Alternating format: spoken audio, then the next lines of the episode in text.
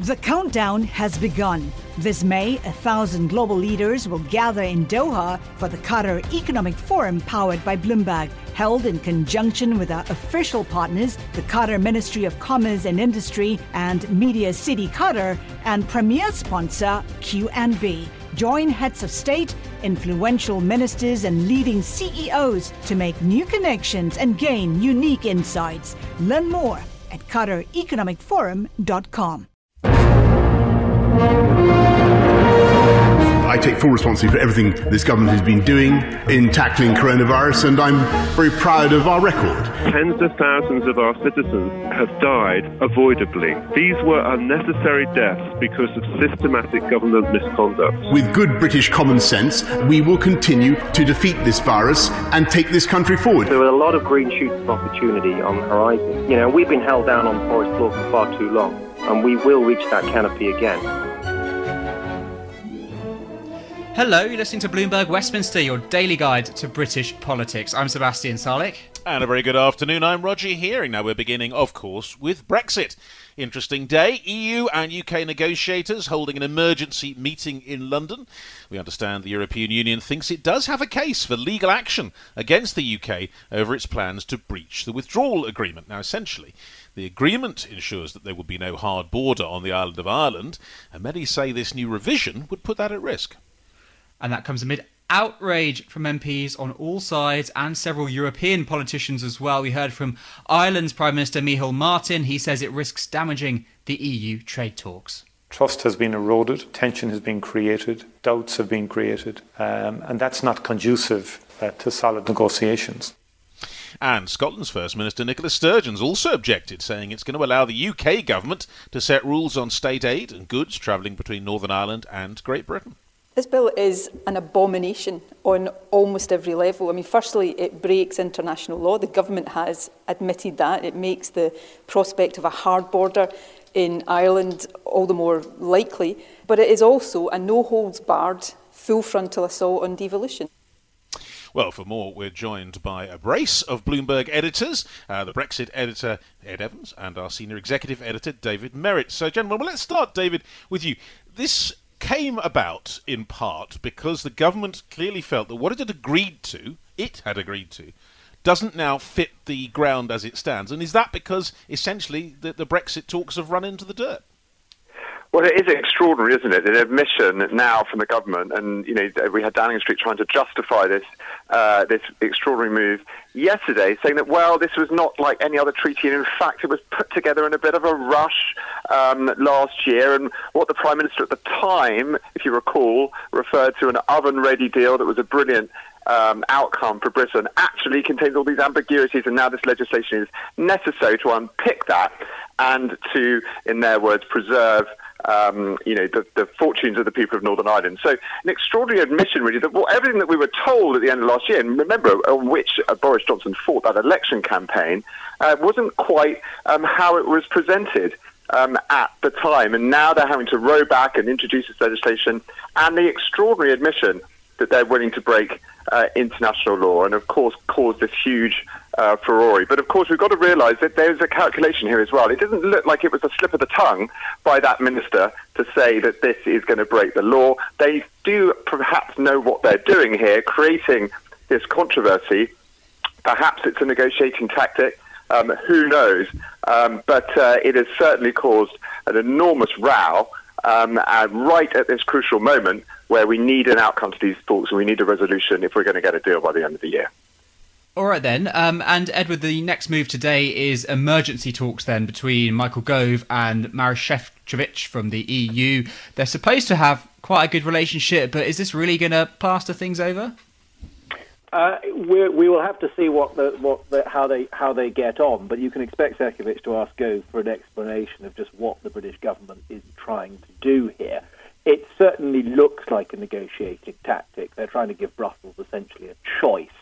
Do you give Britain a deal that is acceptable to Johnson's party, uh, or do you put at risk the carefully uh, crafted uh, withdrawal agreement and re- jeopardize the border uh, in Northern Ireland. Um, and it's very clearly uh, a, a, very hardball tactic by the British government very late on in the day uh, and a sign of just how these talks and the relationships between the two sides have broken down. The other thing to watch for, of course, will be the round of trade talks uh, that are going on uh, this week in London. Uh, they'll break up this afternoon. You, you, should expect to hear from Michel Barnier afterwards. Uh, you know, those are you know, crucial if Britain is to avoid tariffs uh, and disruption uh, to the economy at the end of the year, and look very much at risk at this point. And Ed, I mean, what's the legal side to this? Because we, we come in on the basis that the British government's claiming or asserting uh, quite boldly that it is breaking international law. Now we hear that the EU sees a way of presenting a case of suing the British government. I suppose the question is, how would they sue? Where would they sue? Well, that's a very interesting question. We're into uh, very uh, un- unknown uh, legal territory here. There are terms under the withdrawal agreement, and the EU believes it has grounds on which to sue uh, the UK, uh, presumably with its own courts, uh, for breaking the terms of the agreement. I think it'd be very difficult. I think you know the legal experts we've spoken to. It's going to be very difficult to mount a challenge in the UK courts. You, you remember, remember Johnson's got form uh, for provoking legal challenges. He got stopped by the Supreme Court from proroguing Parliament last year. Um, and the other thing to stress is it's not unknown for the British government in history to break international law. I mean, this this has yeah, this has happened in the you know, governments have done this in the past. And what they're talking about is a very specific part where they're talking about rewriting uh, the, what the withdrawal agreement said on customs paperwork for goods crossing between Northern Ireland and Great Britain, and determining which goods will be liable for tariffs and how the state aid rules will work. Now, those are three really, really sensitive areas uh, for the EU, and you can see that, that the government has picked them very, very deliberately. So there's the legal side to this, but then there's also the political ramifications. And one of those we heard overnight was from the US, Nancy Pelosi, the House Speaker, saying that she wouldn't give or there wouldn't be congressional approval for a US UK trade deal if peace in Northern Ireland were threatened. Uh, David, how real is this threat coming from across the Atlantic? Well, it is, I mean, clearly very uh, real threat coming from Nancy Pelosi herself. Of course, um, it does rather depend who's in control uh, of Congress after, uh, and of course, the White House. Uh, after the election, but you know the Good Friday Agreement, as I think um, uh, Pelosi said, is, is I think her phrase was treasured by the American people, and anything that looks like it's going to wreck it um, is going to come in for some fierce criticism that side of the Atlantic. And of course, this big prize of a U.S. trade deal—that's what uh, the Johnson government really wants. That's a very totemic thing. It shows uh, Britain moving forward after Brexit. Um, but, you know, as I said, Mr. Trump has said that this trade deal, and of course he's on opposite sides from Mrs. Pelosi, uh, that he really wants to do that big trade deal. So, you know, if he's successful uh, in November, um, you can still probably expect those talks to, uh, to kick off. So, Ed, what, what about those trade talks? I mean, it, we, we hear a lot about trade talks generally and what the UK might be able to find the other side of Brexit, but it does now look as if there's a huge web of doubt spreading. Yes, I think the, the, the first deal they need to get is the one with the European Union. And the, the, the significant thing here is that throughout this week, this controversy has been going on, but Barnier and Frost are still talking. And I think what you know, we're watching for is any sign that the EU uh, or either side really walk away at this point. And it, you know, for, for all the row, for all the politics of this, they are still going on talking. It's in neither side's interest to walk away from this. Neither of them want to be blamed. Um, you know, the British government want to be able to pursue it, to portray it uh, as the Europeans walking away. Uh, the EU is determined to avoid that. Um, so you it will be very interesting. You is this the moment that the talks break up? Is this the moment that the talks go on, but in fact we've hit the sand and nothing is going to happen? Um, or just possibly, is this the great noise, the great argument, the great dramatic convention of Brexit? We have a great bust up, and then you get a deal. All right, and, and David, I've got to bring you full circle to where we started talking about uh, the threats to the union. In terms of the Good Friday Agreement specifically, is there a risk then that it could be spoiled? It could be sort of broken down as a result of this move? Well, of course, the DUP, uh, the Ulster Unionists, are rather in favour uh, of this move. So, of course, it depends who you speak with. And the point about the Good Friday Agreement was that it achieved finally a compromise um, on both sides of the uh, troubles in Northern Ireland So the DUP, of course, hated the original Northern Ireland Protocol um, and said they couldn't back it at the time. Mr. Johnson ignored them. This is obviously um, helpful to their cause. So again, but then look at the fury from the Irish side uh, today at this suggestion, and of course the American comments that I've, I've talked about. It is, it is very provo- provocative. Um, and uh, you know it's going to cause um, a lot more angst. You know, Northern Ireland hadn't had a government for many years. That has managed to be reinstated, but um, that is all under threat. Um, if the government is not able uh, to broker this compromise. So, you know, that is one. You heard Nicola Sturgeon there referring to as well, and I think, you know, Scotland is a huge issue uh, in this and their reactions to it, um, talking about the assault on, the, on devolution, um, and uh, you know taking away powers from the devolved governments. You know, Scotland is a huge question for Mr Johnson uh, as he goes into next year with the Scottish elections, trying to deny Nicola Sturgeon her independence referendum. Any moves like this, you've got to believe is going to inflame or increase the calls for uh, that second referendum vote in Scotland. And then in future, of the entire uh, United Kingdom is therefore at risk. And does Mr Johnson want that to be his legacy um, on top of Brexit? Well, Ed, let me finish with you, if I may. Just say, we, all this is going on now. At the end of this week, beginning of next, will we be in a clearer position as far as Britain's future is concerned? Uh, potentially not. Uh, in fact, more than likely not. Um, you know, one thing we've learned with Brexit, these things go down to the wire. The, the deadline to watch, really, I think, is going to be the October 15th summit of uh, EU leaders. That's the deadline where they want both sides now want to get a deal on paperwork. I think this week, we at most we might get a sense that the talks are dead in the water. Uh, whether yeah. they formally, uh, as I formally walks away, is an, another matter. Um, but you know, we will see. We will know you know, by the end of the week. Really, is this are these talks worth going on? Are we going to be preparing for, for no deal on December thirty first? From Silicon Valley to Wall Street, the promise and perils of artificial intelligence are playing out on the world stage. But what will the next phase of AI adoption look like? Which companies, from big tech to startups, will dominate? And where do the risks and unintended consequences lie? I'm Emily Chang. Join me at Bloomberg Tech in San Francisco, May 9th, to answer many of the industry's burning questions, alongside Snap's Evan Spiegel, Xbox President Sarah Bond, OpenAI's Brad Lightcap, top researcher Dr. Fei Fei Li of Stanford, and many more. More details and just a few tickets left at bloomberg.com slash techsf.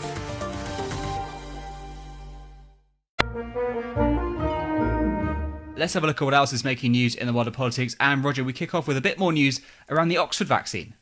Yes, AstraZeneca. You remember they had a bit of a pause. Well, they say they're still aiming to release the COVID vaccine by the end of the year. Earlier in the week, the pharma giant halted the trials of the so called Oxford vaccine when a participant came down with an unexplained illness. The CEO, Pascal Soriot, has said he doesn't know what condition the patient developed or indeed how long the trial is going to be paused for. Yeah, well, uh, one report says the, the condition is transverse myelitis, which is apparently an inflammation of the spinal cord. Sounds pretty grim. Uh, but then we have some test and trace news from Scotland. Their new contact tracing app has gone live today. It's called Protect Scotland. It uses Bluetooth as the previous incarnations in England and elsewhere have talked about doing. So it alerts you if, be, if you've been in contact for a prolonged period of time with someone who later on goes on to test positive for COVID 19. Up until now, that's all been done manually. And the First Minister, Nicola Sturgeon, understandably urging as many people as possible to get involved. Uh, more than 100 people already have downloaded it. Hundred thousand, I think you'll see. Sorry, hundred thousand. Yeah, hundred wouldn't, hundred wouldn't be too impressive. Um, one thing that's definitely not impressive is what's happening in British business, because one in five UK companies is a so-called zombie. That's with profits only just covering debt interest payments. Now that's all coming from a survey by the Conservative think tank Onward. Onward says the Chancellor should relax the rules on repayment of virus debts, warning that post-pandemic economic recovery is going to be hampered by quote, crippling levels of corporate debt. Onward says borrowing since March to cover the crisis threatens to push more than 4% of companies into technical insolvency, thereby endangering the jobs of almost 2 million people. Yeah, it's a tricky one, that, because if you are a little bit more lax. Where's that money going to come from? Bit of a balancing act for the Treasury. And then we've had the UK's first Citizens' Assembly come out with some results. An interesting political experiment. Uh, they're calling on the government to increase a frequent flyer tax, or to introduce a frequent flyer tax, I should say, uh, phase out polluting SUVs and ban cars from city centres as ways of dealing with climate change. This is a government backed group of 108 ordinary people who've got together, talk about these things. They've published a report to MPs after weeks of discussions. MPs are saying that the report offers a unique insight. The campaign group Extinction Rebellion saying it didn't go far enough. But I feel like as a political move in this country to be using citizens' assemblies, it's a nice change, isn't it? And it's something that I think might have been useful during the whole Brexit conversation when nobody could seemingly agree on anything. Yes, well, citizens' assemblies, we'll see where they go. They seem to be a new tool of democracy in some forms. But let's talk about a sort of virus that isn't really in focus as much as it might be. Used to be, of course. I'm talking about the computer virus. That's rather fallen out of the public discourse. But the working from home environments made us all much more reliant on cyber connections, and they are vulnerable, and increasingly from state actors as well as criminal hackers. In politics, there's concern about the extent that such state actors can inf- interfere with the democratic process. Well, one person who knows all about this is Ciaran Martin. Until a few weeks ago, he was head of the government's National Cyber Security Centre. He's now Professor of Practice in the Management of Public Organisations at the Blavatnik School of Government at Oxford University. He joins us now. Kieran, good morning. Thanks for being with us. Has the current COVID crisis, do you think, increased our vulnerability to hacks? Morning, Roger. Thanks for having me. I think it's changed our vulnerability. I would be hesitant to say it's increased it. It's made it different. But we've had so much to worry about this year with real human uh, viruses and infections and with an economic crisis that I don't want to scare people that some sort of digital catastrophe is going to come along as well because of the pandemic. I think actually, you know, if you talk to any risk management specialist, a very large scale shift, unplanned shift done in a matter of days is very risky. So when organizations started working from home very suddenly, I think there was a huge moment of risk. And actually we've come through it pretty pretty well. Organizations did do good practice. They issued uh, they issued their people with decent IT and sensible working practices. If you were connecting from a home device, you got good guidance. And uh, companies did things like implemented virtual private networks, which make connections safer and so forth. So we haven't seen sort of rampant increase in attacks on companies as a result of the viruses. What we have seen, though, is cyber attackers preying on fear. So criminals have moved away from doing tax refund scams and stuff like that towards setting up fake sites for coronavirus tests and PPE, or setting up um, fake alerts for government uh, schemes or indeed government penalties. And I myself got uh, um, uh, got sent a, uh, an attempt to scam me into giving away uh, personal details. So there's more coronavirus themed scams. And when I was in government, the National Cybersecurity Centre was able to take hundreds of thousands of them down. And then I think in terms of the major nation state threats you've already mentioned in your previous stories, um, things like the Oxford vaccine. And as I sit here in the University of Oxford now, I think that major state adversaries like uh, Russia and so forth, who previously might have been more interested in energy and finance and so forth, are now looking at some things like vaccines, and we have to try to make sure that we protect those critical national assets. Have we seen any of those attempts so far from state actors, or is this sort of a, a risk that is ever present? I think we have seen it, it's both. We have seen um, attempts, and it is an ever-present one. So when I was still in government in July, we, along with the Americans and the Canadians, publicly gave evidence, uh, put evidence in the public domain of Russian attempts to steal uh, vaccines. And US colleagues have talked about uh, Chinese attempts to uh, steal vaccine research in, in the US. As far as the UK is concerned, to the best of my knowledge, none of the attempts have been successful in, in undermining uh, the uh, research. But I think we will expect, we must expect that you know the UK is good at medical research. It's good at vaccine research. It's one of the leaders in the race to develop a vaccine. We will, we can expect the most sophisticated attackers in the world to be to be trying to get after it. But apart from the, the search for a vaccine, and obviously that is uh, something that, that I guess state actors would particularly want to get involved with, what about the democratic process? What about government operations? I mean, to what extent are they vulnerable, the government apparatus and the democratic apparatus, to these kind of attacks? Well, I think since around five to seven years ago, we've seen Russia in particular take an interest in undermining stability in Western countries like the uh, UK. And I think um, we've taken that extremely uh, seriously. I don't think that there's any clear evidence of successful interference in uh, um, democratic processes in the UK. And I think the fundamentals of the electoral system, the counting of votes, the electoral registers, and so forth, um, have been uh, subjected to a huge amount of security improvements and, and, and, and, vigilance. And I think we're looking at two types of attacks. One is actually sort of messing around with the electoral uh, process itself, perhaps you know attacking uh, electoral rolls, perhaps stealing information, putting it into the public domain. Then there's a separate but related issue of disinformation, where people basically make up lies and try to circulate them in large scale on the, on the internet. That's a different problem in a free speech country, and it requires a different approach. It requires the big social media platforms to take action to try and take this down. It requires, over time, better ways of verifying the sorts of um, information. Where, is this a real person or is it a bot? Has someone paid for this information? Where did it come from? And I think there's more to do in that disinformation uh, space to protect the integrity of our democratic system. And what about China? Because I mean, this is a country where relations, I think it's fair to say, have frayed quite significantly with the UK over the last few months. What is the risk level like of some sort of attack, either at a state level or lower from from Beijing?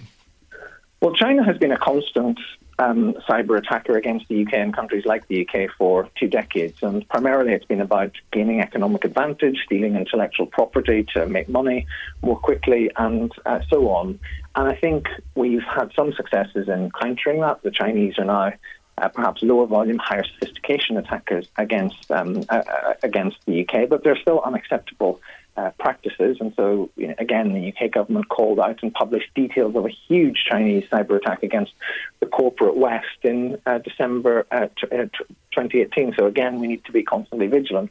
There is then another issue about, if you like, strategic technological competition with China? How much do we buy from China? How much is there a sort of you know Eastern-based uh, technical technological supply chain? How much is there a Western-based one? And to what extent are the two of them are in, uh, to what extent are the two of them in competition? I think across the West in the 2020s, we're going to have to move a bit towards a little bit of decoupling and moving away from very integrated supply chain. I think the US have taken some very aggressive measures in that respect, and the UK will have to uh, uh, uh, adapt to that. I don't think it'll ever be possible or desirable to completely disentangle ourselves from a global uh, internet and a global technological supply chain, but we have to be very, very careful about what we let into the uh, country and the way we manage the risks of it.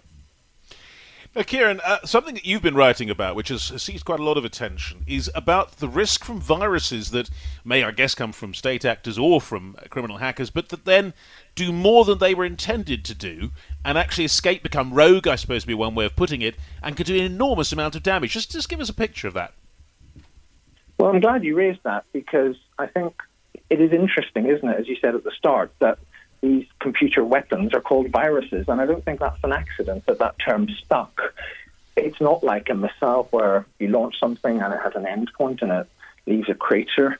These are viruses that hop and look for a host, and they can keep going, so they can get out of control. And I think it's important to understand that. In my time in government, heading the National Cybersecurity Centre, the scariest time was the summer of 2017, where we had a North Korean state-backed uh, attack with a virus known as WannaCry, which went. It was an attempt to steal money, but it went way beyond the intent of its attackers, and it went through the National Health Service, the German railway platform signaling system, uh, and so on. And a month later, a Russian attack, and you know these are one of the most sophisticated attackers in the world on Ukraine, ended up um, hitting a chocolate factory in Tasmania.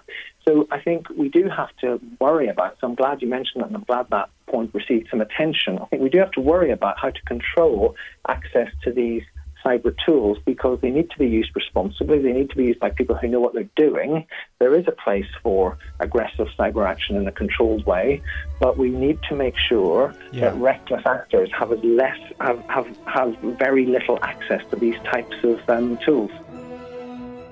Bloomberg Westminster. Listen weekdays at noon on DAB Digital Radio in London. From Silicon Valley to Wall Street, the promise and perils of artificial intelligence are playing out on the world stage. But what will the next phase of AI adoption look like? Which companies, from big tech to startups, will dominate? And where do the risks and unintended consequences lie? I'm Emily Chang. Join me at Bloomberg Tech in San Francisco, May 9th, to answer many of the industry's burning questions, alongside Snap's Evan Spiegel, Xbox President Sarah Bond, OpenAI's Brad Lightcap, top researcher Dr. Fei Fei Li of Stanford, and many more. More details and just a few tickets left at bloomberg.com/techsf.